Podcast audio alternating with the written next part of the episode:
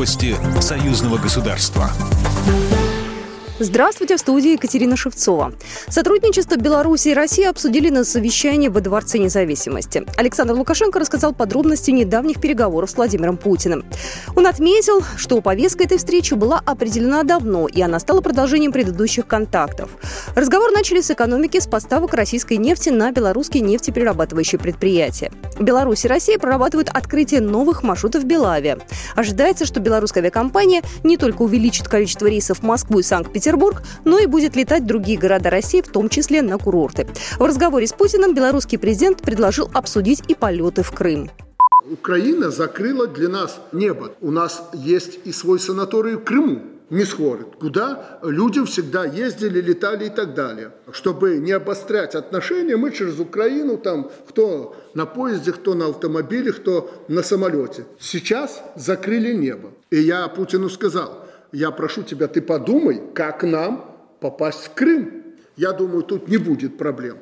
Э, закрыли небо, ну что ж, есть и более открытые государства, через которые мы всегда можем попасть в Крым. Александр Лукашенко также подчеркнул, что Беларусь и Россия полны решимости вместе противостоять нападкам извне. Белорусский лидер подтвердил, что в июне Россия планирует направить в Беларусь второй транш кредита в размере 500 миллионов долларов. Напомним, соглашение о предоставлении займа в 1 миллиард долларов было подписано в декабре прошлого года. Первый транш поступил в том же месяце.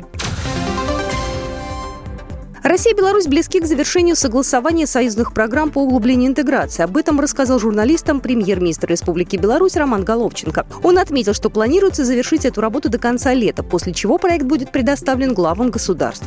При этом он подчеркнул, что речь идет не о каком-либо ущербе политическому или экономическому суверенитету Беларуси. Будет создана новая модель отношений в рамках единого экономического пространства, которая предусматривает синхронное развитие экономик России и Беларуси.